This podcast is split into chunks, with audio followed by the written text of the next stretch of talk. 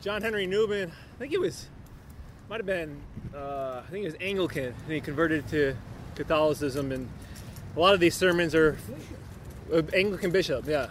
Um, he, uh, a lot of, he's got a called uh, parochial plains and um, plains sermons, and uh, some of them are from um, just his entire time as as bishop in the Anglican Church, and then then um, um, in the Catholic Church. And uh, one of uh, one of uh, his sermons is titled "Secret Faults," and he opens it up from um, a quote or uh, a verse in Psalm 90, which says, "Who can withstand his errors?" Thou cleanse me from my secret faults, O Lord. So the, the title of the sermon is Secret Faults. And starts off by saying, like, strange as it may seem, uh, many Christians grow through life with no effort to obtain a correct knowledge of themselves. Um, he says this, and I quote, They, us, Christians, are content with general and vague impressions concerning their real, their real state. Men are satisfied to have numberless secret faults. They do not think about them, either as sins or as obstacles to strength of faith, and live on as if they had nothing to learn. So he goes off and he gives like he gives three reasons of proving um, that we that we do have secret faults. The first thing he says that he points out, he said if we're just aware that we easily see secret faults in others, right? Like in our brothers.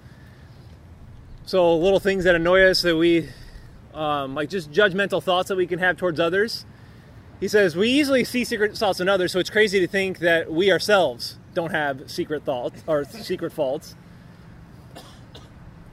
He also points to just being humble to know that there are temptations that we have yet to experience that have yet to come to us. So he points out King David, kind of being God's chosen one and poster child, and and then that day, right, where he sees Bathsheba bathing on the roof, commits adultery, murders Uriah.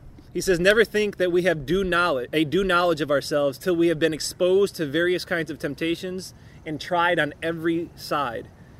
We are sinners," he says, "but we do not know how great yet." So the most humble men we know, this, the most virtuous men, the saints, uh, they know themselves really well. They know themselves um, better. They know the depths of their sinful state. So the more we examine the self, the more imperfect we find ourselves. When we do that, we can just continue to come before the Lord in His light and to continue to be purified by Him. So just the more we know ourselves, and the more that we just come to the reality, the knowledge that my will is bent, right? I do things that I don't want to do. I know that I, I know they're wrong. I don't want to do them, and yet I do them anyways.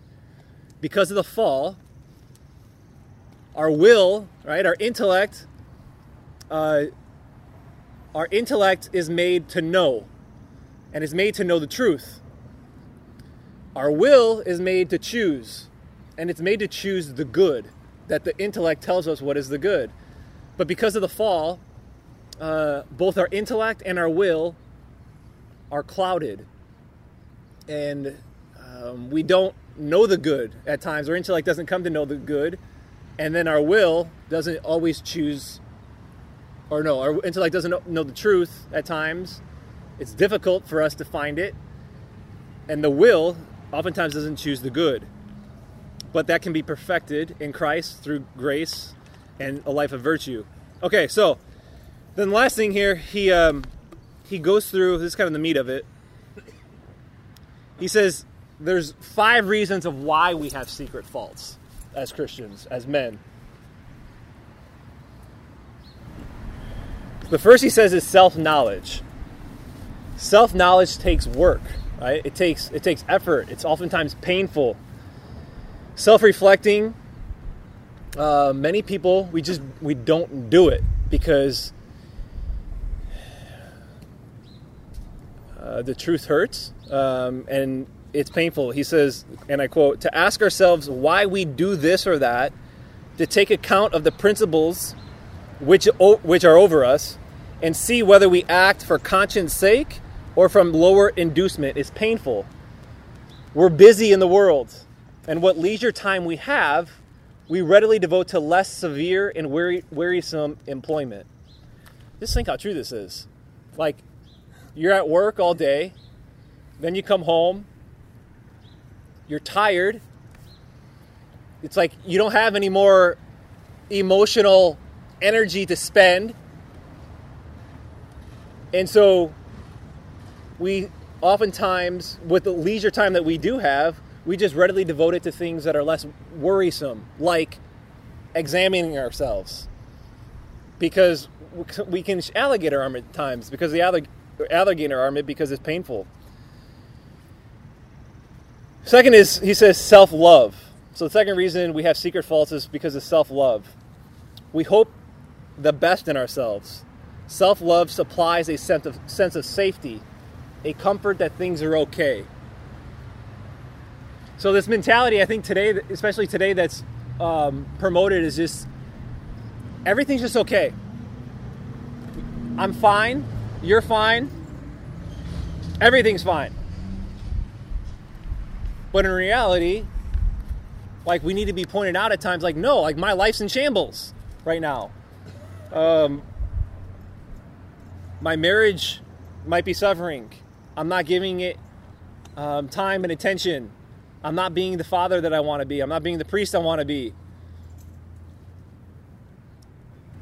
And then we can think, well, things will just get better. And we're told that sometimes. Like, you just think of how sometimes we'll think, uh, okay, yeah, just just go through high school, go through college, things will get better later on. It's like no, like actually they won't probably on their own. To set time aside um, to concrete things to um, better myself, but we avoid that because of self love, he says. Third thing is he says good health and high spirits. Reason why we have sec- sec- secret faults is because of good health and high spirits. He says, and I quote, Health of body and mind is a great blessing if we can bear it. But unless, unless chastened by watching and fasting, it will commonly seduce a man into the notion that he is much better than he really is. So he says most of us can't bear the blessing of good health and high spirits because oftentimes like when you're just healthy and things are going really well we can push god to the side and therefore pushing god to the side there will be less um, a decreased tendency in us to self-examine and look inward.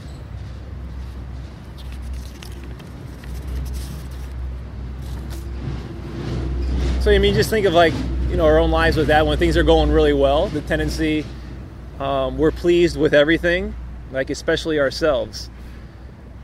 He says, when all this is the case, man is in a dream from which nothing could have saved him except humility, except deep humility, and nothing will ordinarily rescue him except sharp affliction. So oftentimes this is the case where we need uh, like trial or tragedy to hit us, where we're maybe woken up and we turn to God. We get serious of with things in our lives that we know previously that we weren't aware that was aff- afflicting me, and we turn. Um, then we turn to God. Fourth, he says the force of habit. Conscience at first warns against sin, but if we disregard it, it soon ceases to abrade us, and thus sins once known in times be, in time become secret sins. So, over time, the thing that our conscience initially bothered us, he says, it's diminished to the habit of sin. And then it becomes a secret fault.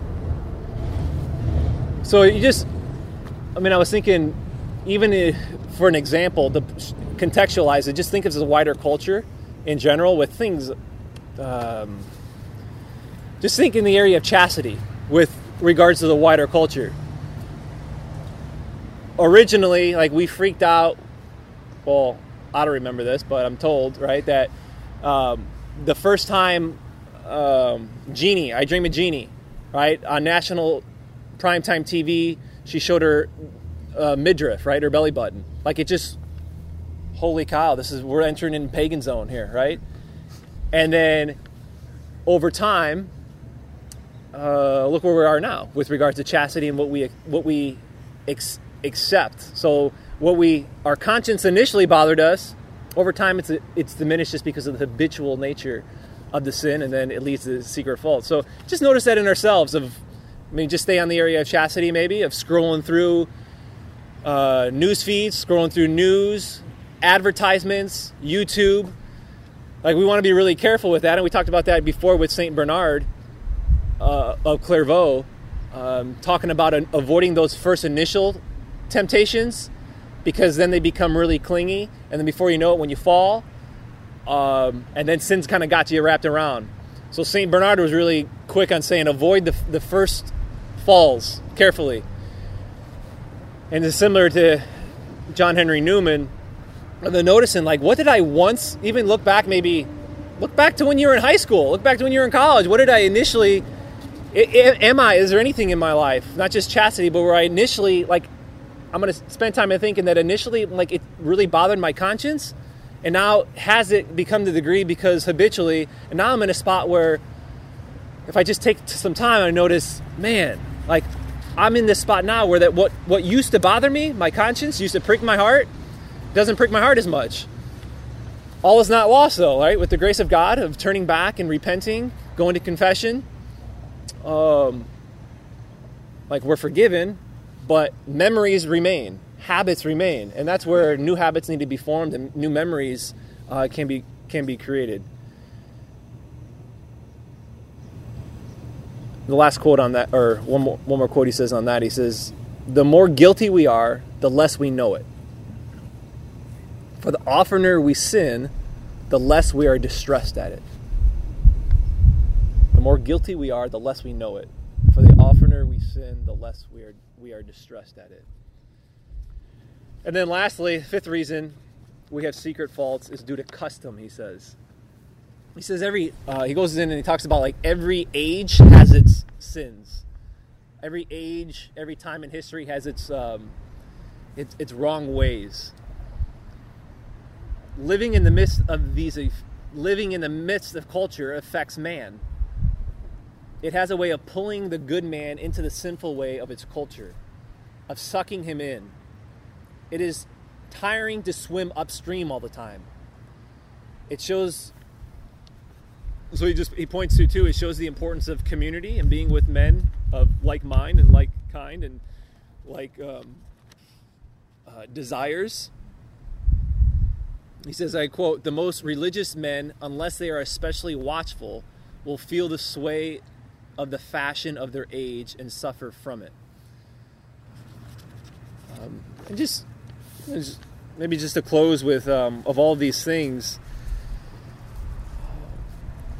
the Lord wants us to be captivated by His beauty, uh, truth, goodness, and beauty, the, the three transcendentals.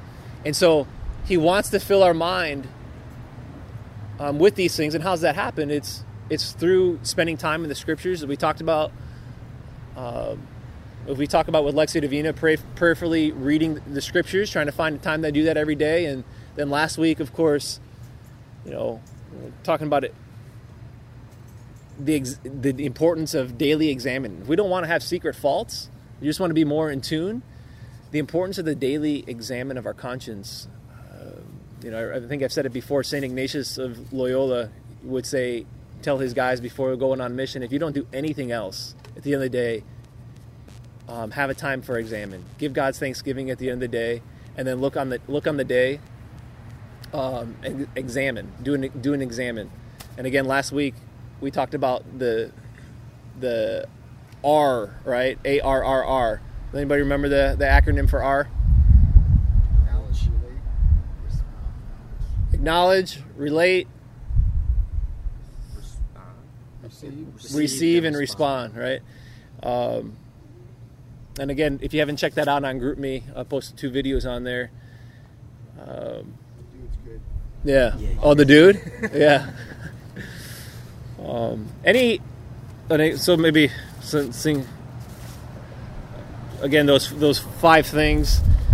Secret faults: self knowledge. Self knowledge takes work, takes time and effort. Second is self love. Right? We can just be in this mentality: is I'm just okay. You're fine. I'm okay. Everything's fine. But rather endure the suffering. Things will not just get better by themselves. Like we need to know that. It takes time, it takes energy, and it takes discipline. My my being more present, my being more charitable at work, being more charitable at home. My marriage will get will not get better without me working at it. I will not get a better priest without working at it. And third was good health, good health and high spirits. So just be in the, the mind frame again. That's I think the fourth rule of Saint Ignatius talked about in good times. Never never allow yourselves to think that you're very close, and suffering and trials are just around the corner. You're one step away of of of not being in good health and high spirits. And if you're in a prolonged period of time when things are going well, then you're only just look one person one removed once removed from you. A family member a cousin a neighbor and look where look look the time of trial and suffering that they're in. And then fourthly the force of habit. Um, over time things that once bothered our conscience because of the habitual sense over time it won't prick our conscience anymore so we want to notice that and then the last thing custom of the age and the importance of good community